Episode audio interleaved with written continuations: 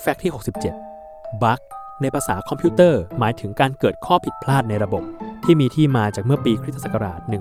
1946 ที่มีแมลงเข้าไปติดอยู่ในแผงวงจรเครื่องคอมพิวเตอร์ ของมหาวิทยาลัยฮาร์วาร์ดเป็นสาเหตุให้วงจรอิเล็กทรอนิกส์ขัดข้อง จนทำให้เครื่องหยุดทำงาน สุดท้ายแล้วช่างต้องหยิบแมลงตัวนี้ออกมา เพื่อให้เครื่องทำงานได้ปกติ นั่นจึงเป็นที่มาของคำศัพท์บัญญัติอีกคำหนึ่งนั่นคือคำว่า debug หรือการแก้ไขจุดบกพร่อง ตามศัพท์บัญญัติของราชบัณฑิตยสถาน